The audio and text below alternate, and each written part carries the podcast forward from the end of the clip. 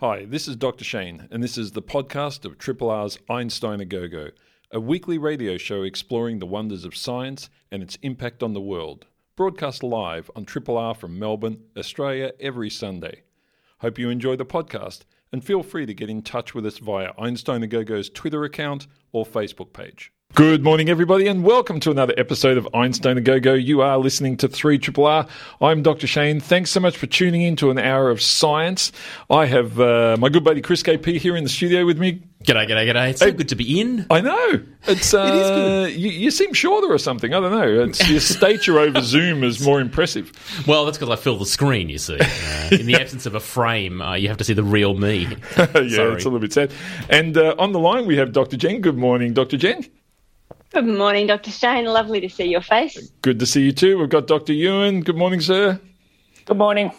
And Gracie has come in all the way from Texas. How you going, Gracie? Hi, Dr. Shane. How are you? I'm very well. Now we're going to start off with some news, folks, and then we have uh, a couple of guests uh, a little bit later in the show.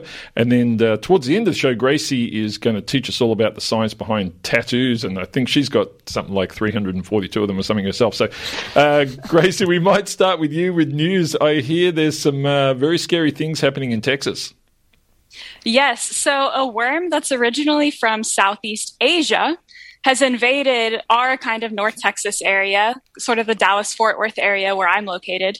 Um, and it's called a hammerhead flatworm. And they can be anywhere from four to 15 inches long. So, Oh. it could be anywhere from like elbow to fingertip length. Yep. So imagine that. Um, they eat earthworms, which are obviously really important for recycling nutrients into the soil. So that's why um, this is such an issue. Um, and also, if you try to kill it, don't cut it because it will regrow. So it has sort of that Hydra mythical creature effect going on, where if you cut one of its heads off, it'll just regrow. Um, so the news article that I was reading basically recommended you put it in a sealable bag um, and like douse it with salt and citrus oil and vinegar, uh, and then you seal the bag and then you throw it away and you hope that it dissolves this creature. My goodness, I think I've seen that film. It's got um, what's the guy's name uh, out of Footloose? It was Kevin called- Bacon? Yeah, Kevin Bacon. It was called Tremors. I saw that film a few years back. It was like an 80s Yes. crappy sci fi.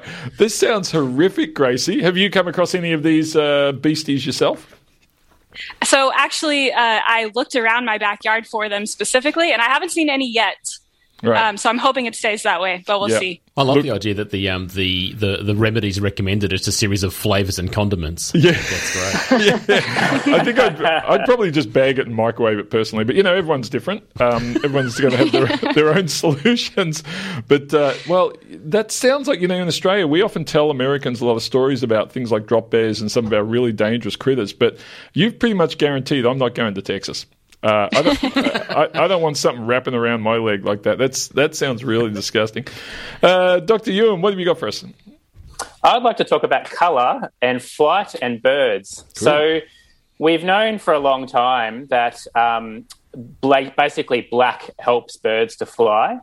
And so, what's interesting though, if you look at seabirds, uh, you'll see that many of them have this black coloration on their wings in particular. And so, a study has just recently been published that looked at 324 species of seabird.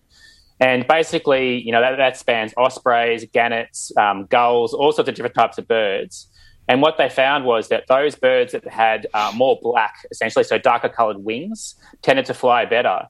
But more interestingly than that, what they then did was in the past, there's been studies that have done 3D printing of wings and tried to recreate or investigate this pattern of better flight for darker colored wings. And it's been sort of um, unequivocal, the results.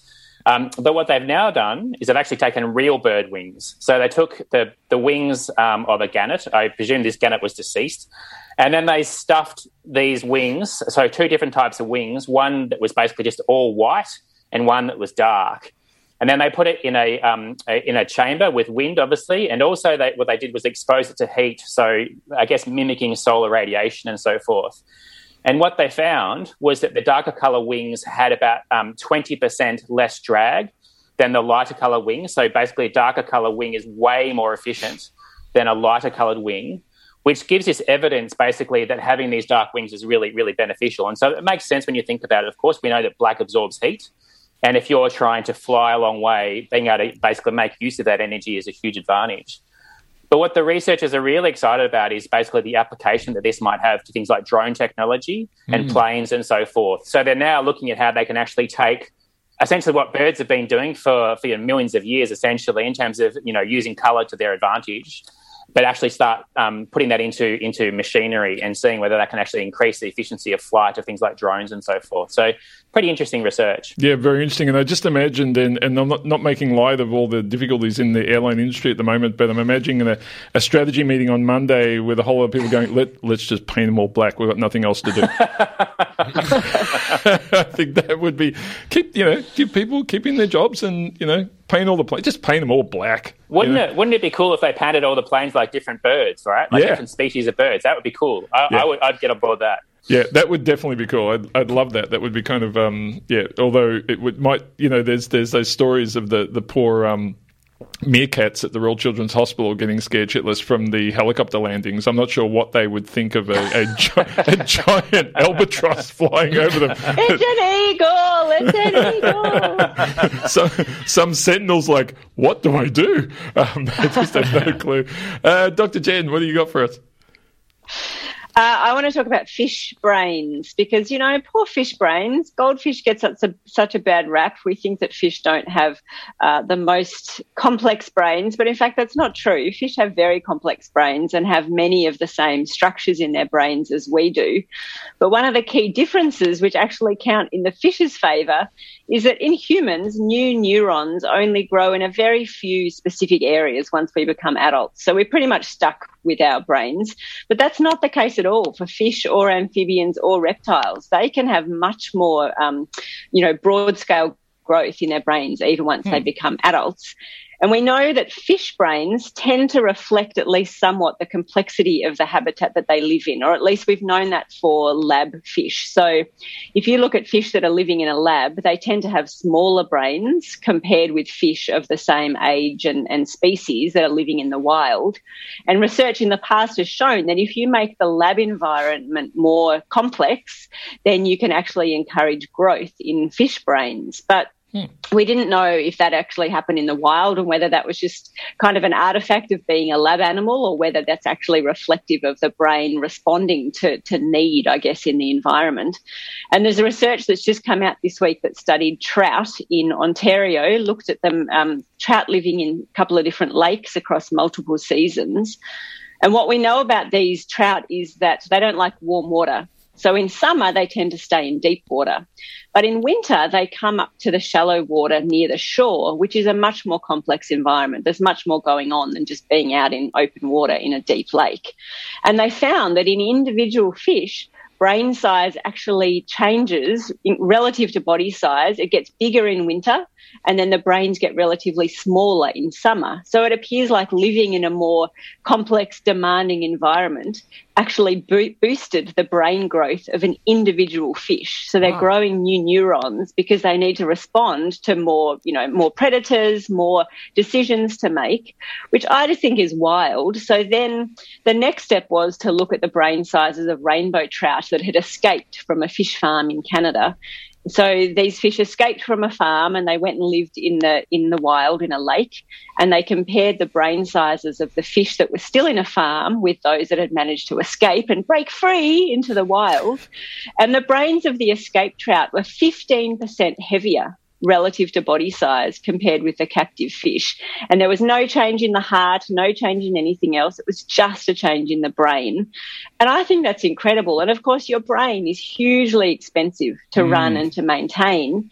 So it makes sense. You only invest in extra neurons when you need them to help you survive. And if there's times in your life that you don't need extra brain capacity, you just let them wither away and your brain is less, you know, less, um, less costly to run. So I, I'm thinking, how can we relate this to humans, surely, you know, there are times I need less brain power and I can just let my brain wither a bit. yeah. and then when I need it again, I can just yeah. throw them back, right? Surely we can develop this technology. A fish can do it. Yep. Your your brain is hugely expensive to run, Jen. We need to do we need to do mm. something about it. Well, I just think it's a, it's another way we can describe the need to maintain and, and keep the Great Barrier Reef going strong because that's all all the smart fish are there, right? I mean, Yep. you know, Oh, yeah. there's other areas that where the dumb fish lurk, but the Great Barrier Reef, with its level of complexity, is where all the smart fish go, where they come from. I mean, it's just it's just another beautiful example of evolution. You know, when you need it, you can develop it, and when you mm. don't need it, there's no need to have a really big, expensive brain. I think it's Yeah. super cool. It's It also fascinating. it, it also shows why zoos expend so much time trying to keep animals occupied and interested. Exactly. So you know they've they've shown with Tassie Devils, I think it is that over generations in captivity, their brain size goes reduces. yeah. So yeah, it just shows again the importance of being occupied and interested about things, right? So. Super Yep. cool stuff. Chris KP. Well, I'm glad to hear about trout because I've got a trout story too. In fact, it is actually a trout brain story in its own way. Um, but let me go very slightly sideways. You know that we, we can track, um, you know, lots of things actually in wastewater. Uh, and most recently and topically, we've been tracking uh, COVID particles in, uh, in, in wastewater. Well, it turns out that it, pretty much anything we do that ends up in wastewater can tell us about, you know, what we've been up to, but it can also have an impact. So there's a bunch of researchers led by researchers at the uh, Czech University of Life Sciences in Prague who were looking at the down the, the, the downstream effects of methamphetamines. So, and what they found is that if there are humans taking meth somewhere, that will end up in the water, Yep. and it will therefore, or in most cases, end up in the river systems. So the question is, well, does that actually do anything, or is it just one? Of, and the answer is yes, it does stuff. So basically, they got some brown trout, and they uh, they. Uh, yeah, that had been exposed to water with uh, with meth in it, uh, you know, for a period of time, and then they put them in water that had an option. They could go down two paths: the meth path or the not meth path. And they went down the meth path as a rule of thumb. Now, it's tempting to say, "Oh my god, they've got an addiction," Yep. um, which is not really what it looks like. Um, it's kind of not the same as that, but it was their preference to go that way. Hmm. The other thing they found is that if they got those same fish that had this meth preference and put them in non-meth water, um, then they would basically just they were, they were much less active than fish that hadn't been exposed to meth and went into the, the non-meth water. Um, and they they interpreted this as being the fish were actually quite stressed. They weren't comfortable, weren't happy at that time. They'd suddenly given up this thing that they'd become you know used to having around them. Um, that's one of the big risks, of course. They're then saying, well, that's no good because if this is changing their behaviour, if it's upsetting them or it's drifting them into a particular area, a particular Yep. region, then there's there's risk of predation, there's risk of not eating properly. Um, I wonder now about brains too. I wonder what's going on inside their little scones. Um, uh, having heard Well, that story, well, they may be, they maybe they're happy, but maybe they're Yeah. not. I mean, I don't know. This is the problem. Depends when We're- they get their we're- next, we're, we're um, mucking around outflow. with them. maybe, yeah, and that's the problem. They know where to go. But the the interesting thing for me though that, and it kind of is obvious when you think about it, but towards the end of the article I was reading, they made a point of saying that, okay, yeah, there's there's this study, and this is a thing to think about, but there's probably as much or bigger risk just from normal over the counter pharmaceuticals or prescription drugs. Yep. This stuff gets flushed into the water all the time too. Shampoo as well. So what we, what we don't want is meth addicted fish with great hair. Um, there are no winners in that scenario. But yeah, so yeah, downfield effects of um, of, uh, of illicit drugs and uh, and legal drugs can have an effect on at least brown trout. Yeah, I, I just imagine these fish conversations going on. You know, we know they communicate with one another. Look, trust, Mm. trust me, swim this way. Um, You'll- but leave your credit card at home. I'm seeing a B grade horror movie that combines the method addicted fish with the worms from uh, Gracie's story. Yeah, yeah. and, and, and ones that have developed much larger brains from Jen's story. That's right. So, I, I actually saw a horror movie like that when I was in Thailand in the late nineties. Um, we went to a, we went to a movie, and of course I couldn't understand a word because it was all in Thai. But that was essentially the story that these drug traffickers had lost drugs in the middle of the forest, and it ended up in the waterways, and you ended up with all these horror animals that had become um, completely disfigured and, and crazed by taking on all these all these drugs. It was a really high quality horror movie in Thai. Love it great. well, you know, we love those sorts of films. I mean, you know, Deep Blue Sea, Samuel L. Jackson, you know, making the sharks smarter. It's just the sort of stuff we need to be working on. I mean, look at the success of vaccines when you put money in. We could do this.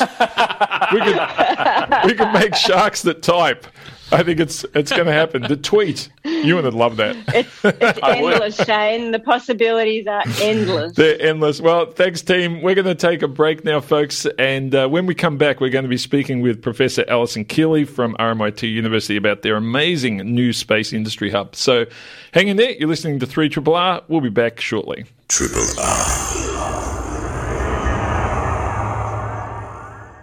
Welcome back, everybody. You are listening to Einstein a Go Go on 3 Triple R.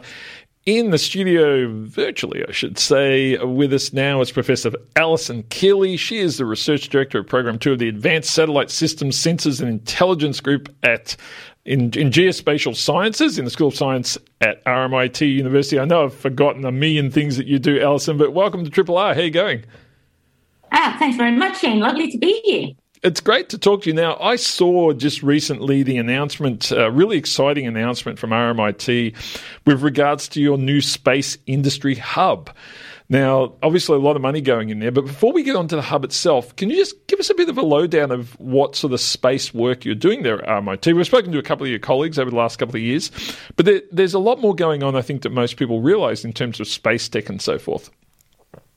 Yeah, you know the whole the whole space area, Shane, has really kind of experienced a, a, a kind of growth due to the fact that this the possibility of traveling into space is, is one that people are kind of really seeing as a clear possibility. Mm. And so uh, at RMIT and some of the other universities in Victoria as well, we're clearly focusing on um, what are, what are, what are the benefits for society? How do we create sustainability in space?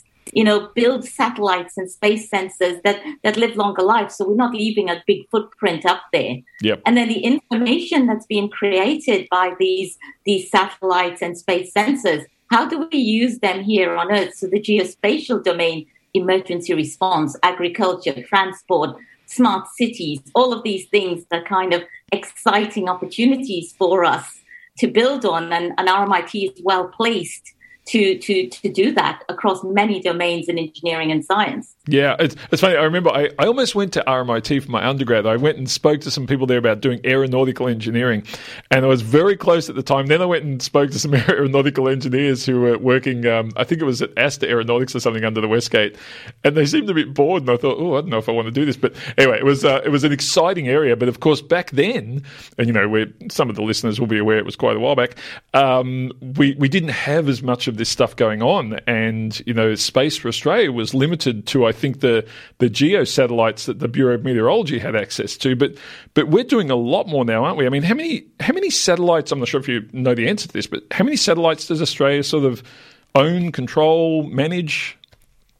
Um, Australia's industry in this area is we, we're currently new to this area, mm-hmm. and we're, we're, we're looking at piggybacking on the maturity of launches that are undertaken in other areas. So we do have a number of um, SMEs who are kind of small companies that are starting to put launches. We've got universities that have built satellites and put them into space. Yep.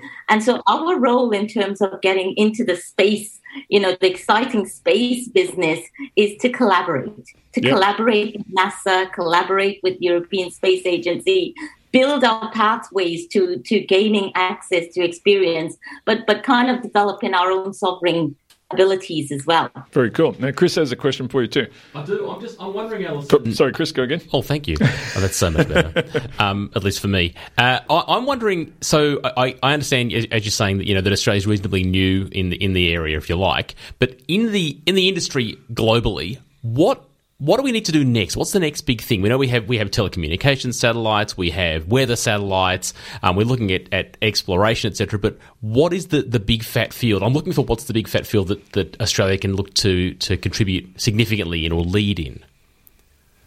Yeah, great, great question, Chris. And and I guess there are two two answers I can give you.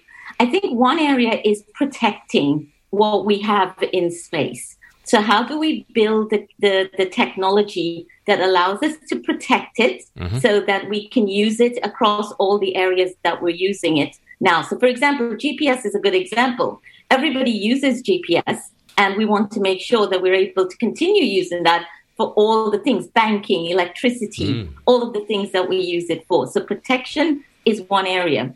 I think the other area is we're seeing a lot of very small satellites now going up in the thousands. SpaceX are doing this, you know, yeah, wow. and we want to be able to build intelligence.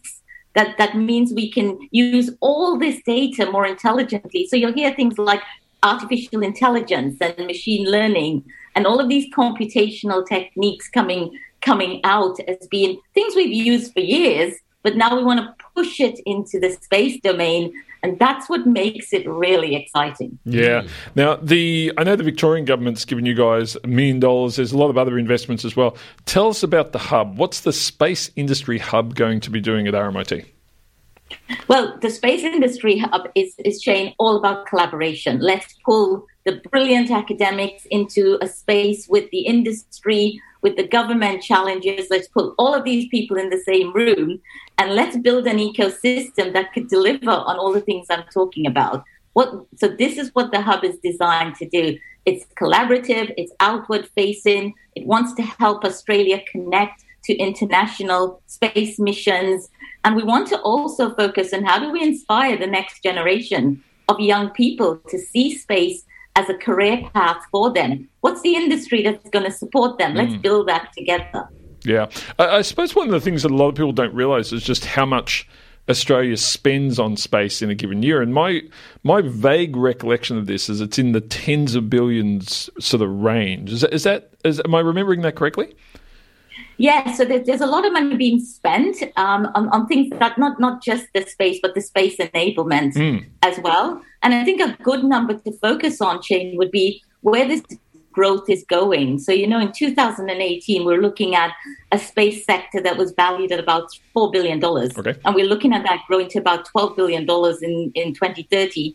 But that's matched by, you know, 10,000 jobs going to 30,000 jobs and we all want to be part of growing growing that. Yeah. Um, it, it's interesting to me. I mean, one of the things that I, I, suppose we don't think about a lot, but you mentioned agriculture earlier, and there's so much in terms of uh, you know public perception of farms. Just I don't know, people thinking tractors and a few hoses and, and good to go. But but in terms of water water usage, in terms of humidity and all the different conditions, salinity, so many aspects that make you know especially larger scale farming viable.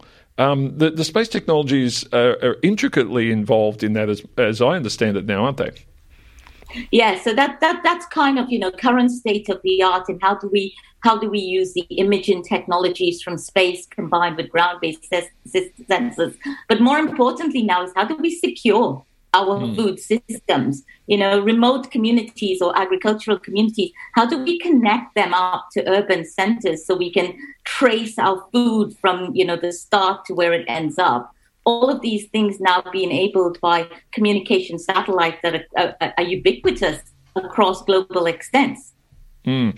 Now, there's obviously some pretty strong industry links there between the hub and and RMIT, you know, and, and industry. What what about students in terms of teaching? I mean, what sort of are there new programs and courses coming online? Because I know when I went to university, and there wasn't a there wasn't a course on CubeSats or a you know a course on optimum launch windows or any of the things that are needed with regards to this sort of space stuff. I mean, that was available in the US, and you know, and I'm sure it was available in Russia and, and, and the European Union, but it wasn't available available here in Australia, as far as I know. Um, is there stuff coming online at RMIT in that range? Yeah, we, we, we're really, um, you know, latching on to this and trying to service this, this growing community. So we, we're embarking on the whole Science Reimagined activity. Let's build programs, the space science program that's been around for a couple of years now, the space engineering degree that's coming on next week. We, we are revisiting this in a truly inspired way so that so that young people can see clear pathways through universities to jobs in the future in the space industries in Australia. Yeah, I think there's an element there too of storytelling that a lot of people um, haven't heard. I mean, one, one of the ones that I love is the fact that, and you're probably aware of this, but you know, the Hubble Space Telescope for people listening at the moment is not sending back data. There's there's some problems there, and and of course, sadly, ten years ago, I think it was ten years ago now, we, we stopped launching space shuttles, which means we can't we can't you know, do any maintenance on. We, we, can do remote maintenance with regards to you know switching over to backup systems and so forth, but we can't do that sort of, you know, get a couple of astronauts to do a an EVA and just tinker with it, you know, tinker with the the telescope and get it right. We don't have that capability anymore, and things change. So I mean, I think getting students and, and everyone to hear some of those stories about some of these amazing successes, a telescope forty years old, you know, just told us everything about the universe we want to know um, comes from this industry, right? I mean, there's a lot to know there.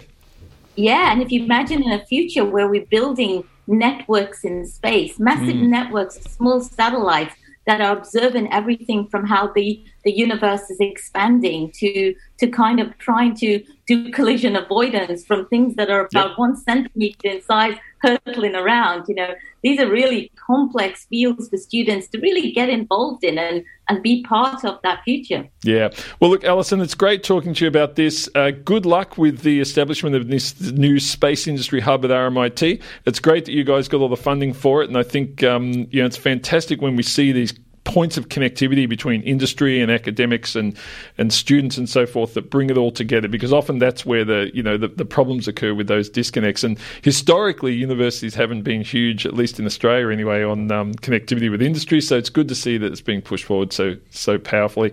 Um, congratulations. Thanks for chatting to us and and we'll talk to you again maybe sometime in the future Thanks, Shane. Thanks, Chris. Lovely to talk to you. See Thanks ya. so much, folks. That was Professor Professor Allison Kealy uh, from RMIT University. We're going to take a break, and we'll be back in just a moment with our second guest for today. Triple R. Welcome back, everybody. You're listening to Einstein a Go on 3 R. I'm Dr. Shane, and we have on the line now Professor Marc Kvansakul. He is from the Department of Biochemistry and Genetics at La Trobe University. Welcome, Marc. Thanks for taking a moment out from your family holiday to chat to us. Good morning, and yeah, thank you for for having me. It's uh, lovely to be on the show. Oh, look, it's great to talk to you, especially about the, the topic that uh, you've been working on. Because look, it's it's hard to go anywhere at the moment without pe- people talking about COVID, but what I suspect most people haven't heard of is the work that's been going on with our large synchrotron here in Melbourne, which out out near Monash University there in Clayton, and and the, the, the, sort of scenario that some people have been experiencing, quite a large number actually worldwide, which is long COVID. So, what have you been doing there, Marc? Because this this seems like these things seem like a fair way apart, but uh, obviously the ability to do the sort of imaging that you can at the synchrotron is pretty important.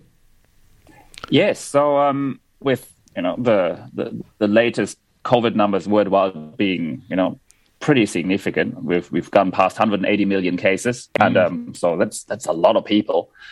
And for one of the things we were thinking about is whilst we're all busy fighting the, the fires of the current outbreaks, whether or not that's, you know, in, in Europe or, or in Southeast Asia or now in, in New South Wales, a key question for us really was, well, what what happens later? At the moment, we're all in this emergency phase.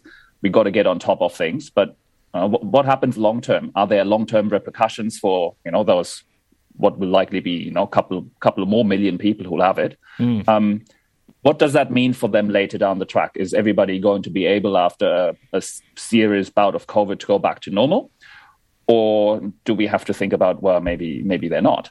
Yep. And um, and this is this is something we've I've thought about, um, particularly because um, there's a, a kind of uh, an analogy there that um, relates to pneumonia. So when I was a when I was a teenager, I had pneumonia when I grew up, a really nasty round of pneumonia. So that took me out for two months, and um, then uh, I went to see my my GP for the checkup, and he said, "Yeah, so in in you know in two months, can you please go and have a chest X-ray?" And I thought, "Oh, really? Mm. Oh, why is that?" And he said, "Well, you you might have scarring on your lung from from pneumonia." and um, and it was that was the first time I ever heard about this. I mean, you're not a teenager, hmm. not yeah. really into biomedicine at the time, yep, uh, in any serious way, and it was just an eye opener. I thought, what do you mean scarring on my lungs? And um, I've never I never forgot that, and it was all fine. I went and had a chest X-ray, and it was all good. But um, and looking at what what we were thinking of, what we were really interested about with COVID is that there's been, you know, severe COVID has been shown to really affect the lung and cause long-term lung or cause lung damage. Yep. And um, then for me, the question was, well, oh, is this a bit like what what I had with pneumonia? Do we do we need to worry about this is something that hap- that that stays with us because of scarring and other things? And so, so we started looking into this, and um, and yeah, so I guess the segue to the synchrotron is because we, or my team, is really interested in the molecules that control all these kind of processes. So, what in terms of what happens when COVID meets lung tissue, then what you get is is really you get this kind of molecular dance. Molecules from the virus meet molecules from you know us, and in particular the lung, and in what they and then you get you know because this is a bit like burglary you know. Someone Mm. goes into the house the alarm goes then someone calls the cops. And so you know then the the, the host defense comes in and um and lots of things happen. And what we were interested in what exactly happens there? Because one of the problems is if you if you think about you want to you know cure disease or intervene in something that's you know not healthy you want to design a drug. If you don't know what it looks like and how it works you have absolutely no chance and um, and so what my lab specializes in, we make molecules from you know interesting things, mostly viruses, and then molecules from the host, and then we image them at the synchrotron. And um, and this this works really well because we have access to these really high intense X-rays that are provided there, and then that means we can see in really atomic detail what happens, and then we can observe this what I call the the dance of the molecules. And in this particular case, it's kind of this this COVID, you know, lung tissue dance that then determines what happens in the lungs. So, um, Marc, that's one of the things I wanted to ask you. Have you got a scenario where you're able to get some sort of temporal uh, information as well? Like, are you, are you using actual lung tissue with with the COVID sort of infection happening in real time, or are these sort of sections of time um, where the tissue has been exposed for a certain amounts of time that you're looking at separately? How do you, how do you do that in the synchrotron? Oh, so it would be lovely if we could do this with tissue, but um, we don't really get the the resolution that we're interested in. We want to really see in atomic detail what happens, and um, that means we have to uh, take a shortcut, and that means we need to work with isolated molecules. And so we have um, a molecule from COVID, which is called the E protein, uh, which stands for envelope, and um, that's one of the you know handful of molecules of proteins in COVID that that you know that we know about that is involved in pathogenesis and in the disease. And then we looked at what what is important in the lung, and um, one of the things that uh, was noticed is that um, there's a particular feature of lung tissue that um, plays a role there, which is referred to as what's called polarity. And so I need to explain that a little bit. So if you if you think about lung tissue, lung tissue kind of um, consists of lots of cells that are sticking together, and um, and if you think about the, to- the type of environment that the lung tissue operates in, you have the inside of the lung, which is full of air, which is a very particular type of environment, and then you have the backside, which connects to you know all the blood vessels and everything else inside the actual body. And so the two environments are absolutely totally different, like like night night and day. And um, and that, but this has to be the the lung cells have to interface with two with both of these environments and work with them, and that means the two ends can't be the same. And um, and this kind of phenomenon when one side of the cell is very different from the other is called polarity.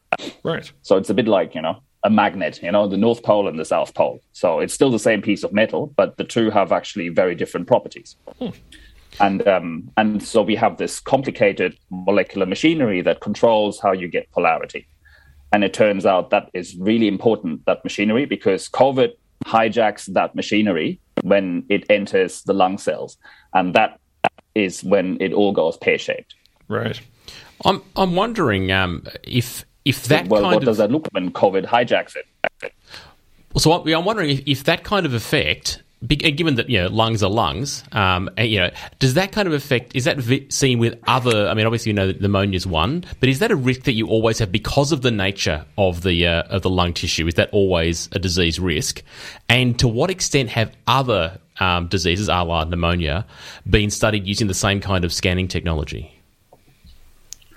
Um, so this is something that has been seen with other infections. So we knew about this um, from the SARS outbreak in 2004. Yep. So because SARS and COVID are highly related, and it became apparent that um, there might be something like this. So this was um, this was not all out of the blue. There was a reasonable amount of evidence that pointed that this might be important, but no one had really looked into it in the context of COVID.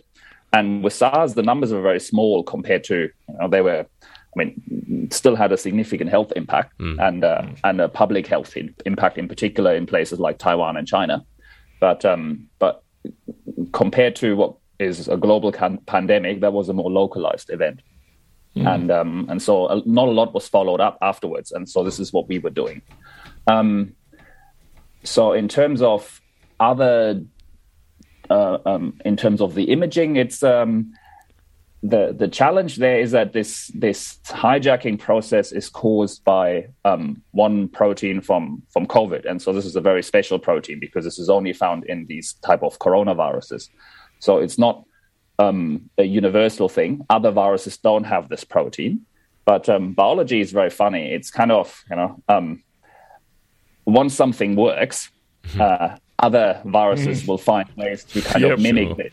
And so there are actually are quite a lot of other viruses that um, hijack a s- um, similar polarity control systems, not in the same way and not using the same molecules, but the outcome is kind of similar. And what really what the viruses want to achieve is they want to create an environment where they can make more virus and they can ultimately take over the entire host and mm-hmm. cause Yeah. what's called a systemic infection. You know, you don't just want a little bit of virus in the lung, you want it everywhere so you can make loads of virus because the virus really doesn't care. The virus only exists to make more virus. Mm-hmm. That's the sole purpose. Yeah. Well, Marc, look, thanks so much for chatting to us. It's good to see that the synchrotron's being used for this. Um, long COVID's something that we haven't heard a huge amount about yet, but um, knowing a few people who've been suffering from this over the last year, it is uh, going to be a major issue. And I think anyone who dismisses any chronic disease uh, really is is not uh, not well versed in just how life changing these can be. So, uh, good luck with that ongoing work. Enjoy the remainder of your holiday, and um, make sure you get back to work real soon to sort out these COVID problems for us. Oh, thank you very much. And yeah, well, I'll be I'll, I'll be back again in a few days. So Excellent. it, it, there's no no rest for the wicked. good good to hear. In some sense, thanks so much, Marc. Uh, thanks Thank for you talking very to us much. today. Okay. thank you. Bye bye. Folks, we're going to take a break now for uh, some important station announcements. And when we come back, I think uh, Gracie from Texas is going to talk all about tattoos, the science of tattoos. Um, I, Ow. yeah, yes. Oh, yes, there could be some needlework involved. Yes, well, we'll try and minimize that for those of you who are needle phobic, uh, which I think should be basically everyone Yeah, to totally. some extent. Uh, back in a moment, folks. Triple R. Yeah, welcome back, everybody. You are listening to Einstein Go Go on 3 Triple R. Now, on the line with us is Gracie from Texas. She is one of the better communicators that we've found in the US. Gracie, you still there? Yes, that's a high compliment coming from you. Appreciate it. well, or, or, or a real s- slight against everyone in the US. Uh, either way, no, there's lots. Of, there's we actually have a lot of good friends on this show Not that anymore. Uh, are great communicators from the US. Yeah, not anymore. They're all gone. Um, now you're going to tell us a bit about tattoos and the science behind tattoos, and I, I think this is fascinating. So jump right in. Yeah, so tattoos have been around for thousands of years, and today about one in three Americans have tattoos. Um, I couldn't find any updated stats for Australia, but I bet it's pretty similar, I'm guessing. Yep. Um, and I'm also one of those three Americans, or one of those one in three. Uh, and I think I have about seven tattoos, unless I'm forgetting any. And then that also kind of depends on how you define them, because I actually have a half sleeve, which is from my shoulder to my elbow, Yep. that took three or four different sessions, and each session was several hours. Um, so I guess you could say I have somewhere between seven and 10, depending on how you define that. Right. I, Um, I like the fact that you're not sure. It's kind of like some of them happened when you're asleep or I've, I've inebriated. actually, that's one of my favorite thought exercises to say to people, you know, your your partner, are you sure they don't have any tattoos? are you really sure? yeah. Okay. So somewhere between seven and twenty-five, you've got Gracie. Cool.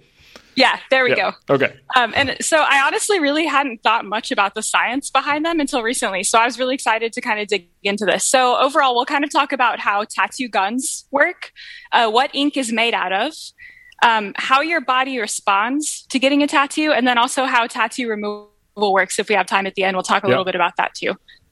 Okay. So almost the anti tattoo part of the segment at the end there, the laser removal. But if we get there. Um, and most people kind of tend to think that getting a tattoo is like getting a vaccination, but like a lot worse, right? That's kind of like the image that people have in their heads, I feel like. Um, or at least the image that I did. Uh, but tattoo needles actually don't work anything like the needles used in vaccinations. So, vaccination needles, uh, there's typically like one hollow tube, and then the healthcare worker injects the fluid down through the tube into your arm, right? Um, but tattoo ink actually isn't injected down through a needle. Instead, the tattoo needle has basically three sharp points at the end of it for fine lines, and then they can have more uh, fine points at the end for shading. Um, and the tattoo artist just dips the tip into the little ink well, mm-hmm. and the ink is held at the tip, kind of suspended there between all those sharp points. So it's not really actually like anything's being injected down through the needle. It's just kind of being held there at the tip. Okay. Yeah, and then also another main difference between tattoo needles and uh, kind of getting a vaccination is that uh, like flu shots and the COVID vaccine go all the way into your muscle, um, mm. but tattoo needles uh, just pierce your skin um, through the epidermis, which is the top layer of the skin, and down into the dermis, which is kind of that second layer. Um, and our epidermis, the outer layer of skin, sheds about 40,000 cells an hour. Um, so it, it, regenerates itself uh, pretty often, but the dermis um, is kind of where that tattoo sits in that second layer so that it that's how it stays and doesn't kind of slough off after a certain period of time. Yeah, that's interesting. That was one of the things I always wondered was why it is they don't. So that I know they fade over a very protracted period of time, and you know, some of them change shape due to age. And I've made some recommendations to Chris KP because he still wants to get a pirate ship. And I said, well, it may look like a pirate ship now, but in yeah. 20 years, it's going to look like a dinghy. Yeah, so, you yes, know, just be yes. careful. But yeah, I, I, I wasn't aware of exactly where they went. Yeah, so I, th- I think it's a pity that they don't go in the dermis because then you could just change them more frequently. Um, but would also mean you get, you get potentially multicolored dust in your house. Yeah. Yeah. yeah so actually, uh, 30% of the ink, if you picture it as the ink uh, total kind of being 100%, 30% doesn't quite make it all the way into the dermis oh, and it actually man. stays in the epidermis. So if you see somebody with a fresh tattoo and it looks like super shiny and then it actually will peel off in 2 to 3 weeks, that's actually the epidermis. So that's oh, wow. the 30% of the ink that didn't make it quite to that dermis huh. layer. Yeah. And and then that remains, you know, 70% of the ink uh, gets absorbed into the dermis. Fantastic. Um, yeah, and then so how a little bit more about how the tattoo gun actually works. So when the needle reaches the dermis and retracts, and it can do this thousands of times per minute, but every time the needle retracts, you now have a space where that needle was, mm-hmm. essentially creating a vacuum that mm. sucks the mm. ink into the hole that was left by the needle. So it, it's essentially sucking the ink into your skin, and it's it's through a method called capillary action. So it's the same thing that pulls liquid up a straw. So if you notice when you put a straw into your cup and a little bit of water is pulled up the, to the bottom of the straw before you even take a sip, um, and this is also kind of the same the same group of forces that helps trees kind of pull up water into their roots. Mm. Um, so basically, capillary action is what's actually pulling the ink into your dirt dermis yeah. through those forces. Yeah, I've always found that magical. I, have mm-hmm. tried to explain to my kids, like when they have a little juice box or something, and it has the bendy straw, mm. that you know sooner or later it's going to leak because of capillary action. But it's kind of when, when you, are telling an eight year old about capillary actions, uh, I, I, sometimes think I might be better just say, look, there's this magic force that uh, that pulls the juice up out of the straw that's going to end up on the carpet. The juice fairy. The juice fairy will pull the juice. Yeah, but uh, yeah, wow, that's interesting. I, yes. I didn't know that. Yeah. Okay. Yeah, and actually, uh, you want to increase that capillary action as much as possible in order to get as much ink into the dermis as possible, because otherwise, that's going to be more ink staying in your epidermis that will peel off later, and your tattoo will look really faded. Right. Um, and so, there are a few ways to increase this capillary action. One way that tattoo artists can easily kind of control is by reducing the surface tension, um, which can basically be done by making the skin soft by putting moisturizer on the skin, like 30 to 40 minutes before the tattoo. Hmm. And so, basically, what's happening is the oil and the moisturizer essentially helps break up the tattoo ink and kind of allows it to get sucked into that space more so. And right. so tattoo artists will usually put moisturizer on the skin like 30 to 40 minutes before starting just to kind of help with this. Um, And another thing that tattoo artists can control is the angle of the needle. So if you go in at 90 degrees, so completely perpendicular, maybe say to the arm, uh, if you're thinking about it in your mind, um, you're going to get a lot of bounce and not much ink is going to go into the dermis. So it's actually better to go in closer to like a 45 degree angle because it's going to create a more kind of elliptical shaped space for the ink to go into, so more surface area, as opposed to if you go in at a 90 degree angle, the space will be more circular and will have less surface area. I love this information. I mean, when I get my next or first tattoo, as a, sorry, I've just exposed myself there as being Yes, so you know clean skin. sad, uh, clean skin. Um, if someone's going in at 90 degrees, they're going to be like, excuse me, uh, shouldn't you be at 45? Um, and they'll look at me like, but you have no tattoos. How the hell could you know that? So, yeah. Science. You science, say yeah, science. science, yeah. Yeah, Okay. and then so moving on to uh, kind of the actual ink itself. So the ink can be organic or inorganic, um, and so organic inks have a lot of like carbon and hydrogen atoms, um, and come from like things like plants and insects. Um, and inorganic ink has uh, things like salts and minerals and metal oxides. Um, and typically, rather, uh, or sorry, typically for inorganic, it's going to be two thirds pigment and one third water. Okay. So there's actually a lot of water that goes into this. Um, and also, the inorganic inks tend to be better actually to use for tattoos because they have things like surfactants, um, which are basically chemicals that help reduce the surface tension, kind of going back to what I was talking about earlier. And they also have preservatives in them to make sure no bacteria can grow. Um, so, inorganic pigments are actually the best for tattooing because they have those things um, Right. that organic ink don't have. Um, and a lot of people think these are regulated by agencies. Like in the US, it would be the FDA. And I think the Australian equivalent of that would be the TGA, Yep. the Therapeutic Goods Administration. Um, but what I found super interesting uh, in the US, the FDA doesn't actually regulate permanent tattoos. Um, and to clarify, they don't regulate the pigments, but they will step in if they hear about a specific safety issue. Um, but they do regulate those temporary, like water transfer tattoos. Wow. The ones you give your kids. And s- yes, Yeah. exactly. They do regulate those. Oh, So wow. I found that super interesting. Um, I guess because they have to come with a label that says they're non toxic and non allergenic Yeah. and all those things. So they do have to go through some approval for that. wow. Yeah, it, se- it seems like it should be the other way around. But yeah, I guess it's still, I mean, there should basically be a regulation for both, I suppose. Yeah. Yeah. Hmm. And then I also I get this question a lot, um, as- particularly about the inorganic inks because people know that there are metal in those inks, so things like uh, chromium and cobalt. Um, if they do actually interfere with MRIs or Yeah. magnetic resonance imaging machines, and they do actually distort the image because MRIs are essentially a big magnet. Um, and a lot of people have actually reported uh, either like burning or swelling around their tattoos when Wow. getting an MRI. I have not personally experienced that, but I know when I was younger, I had to have an MRI of my head, and I know they had me take out, you know, any jewelry like my earrings, um, necklace, and so I can only imagine like what having metal actually in your body would feel like. Wow, that's good information because my, my long term plan is to have all my organs labeled so that one day when I donate my body to science, it just helps those medical students out a little bit, you know? I think, And, yeah, and maybe maybe one of them mislabeled. so I, yeah, I think I think we've discussed this before that I've I've always wanted to get a golden ticket inserted inside me um, for medical students, but that but I kept it before I have an MRI because that would hurt like hell. Would, would it be would it be connected to a chocolate bar or just? You know I'm dead. What do I care? Yeah. Um, maybe. Yeah, that's true. Sorry, Gracie, go yeah ahead. so then no that, that brings us to kind of the next session. So how do you tattoos actually stay in your body? Mm. um, so tattoos are essentially wounding your skin which signals an immune response. Um, and so macrophages are kind of the key players in your wound healing. They're basically a type of white blood cell and they gobble up these foreign substances in your body. So they basically detect and destroy anything they deem that's not like a natural part of your body and anything that they think doesn't belong. So the macrophages will attack the tattoo pigment essentially gobble it up and then the tattoo ink stays in the macrophage's kind of cell membrane or outer portion.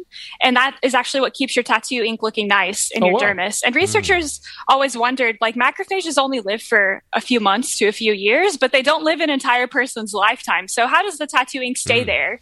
Um, from all of those cell membranes. And researchers actually found in a 2018 study, so pretty recent, um, that they actually tattooed a mouse and the original macrophages kind of gobble up the ink and last for those you know their lifetime so a few months to years but then when those macrophages die they release the pigment again Ah. and then more macrophages come and so it's like this endless Nice. cycle of macrophages dying and new ones coming Um, and our macrophages may last longer than in mice, but scientists think kind of a similar thing happens. And wouldn't you have loved to have like been on that study or on that Yeah. ethics board? Yeah. Of like, I want to know whose job it was to tattoo the mouse. Yeah, Um, what, what the tattoo like- was? What was it? Yes. Yeah, was it a number? Yeah, yeah. So I actually, my university didn't have like full access to the images, but Oh. it, uh, from what I did, uh, uh, Google image search, it actually looked like there were like green little uh, like bands around the mouse's tail, is what they used. Boring.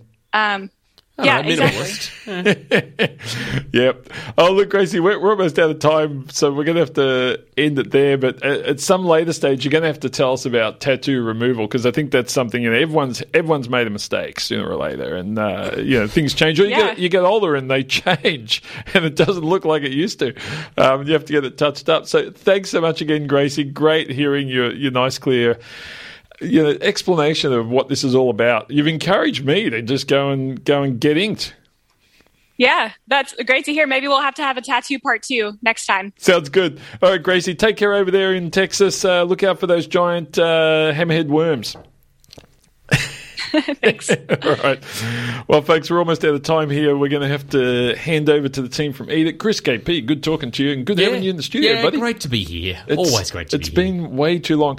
A big cheerio from us to everyone up in New South Wales. Uh, the numbers Hmm. today are in the 70s, so pretty, pretty bad. Um, I think vigilance there is required, Absolutely. and I think you know it's it's terrible. We get these we get these wake up calls with regards to the importance of vaccination. But if you're unsure, folks, have a look at the number of people in the hospital at the moment up there that Hmm. have been vaccinated, and you'll find that number is. Um, I think zero. Damn near Uh, zero, yeah. Well, if, it's, if it was zero yesterday, Yeah, it it, may still be zero today. So it's an important vaccines work. Over now to the team from Edith. I'm Dr. Shane. Remember, science is everywhere. Have a great Sunday. Hi, this is Dr. Shane. Thanks for listening to the podcast of Triple R's Einstein a Go Go, a weekly radio show exploring the wonders of science and its impact on the world. Broadcast live on Triple R from Melbourne, Australia, every Sunday. Hope you enjoyed the podcast and feel free to get in touch with us via Einstein a Go Go's Twitter account or Facebook page.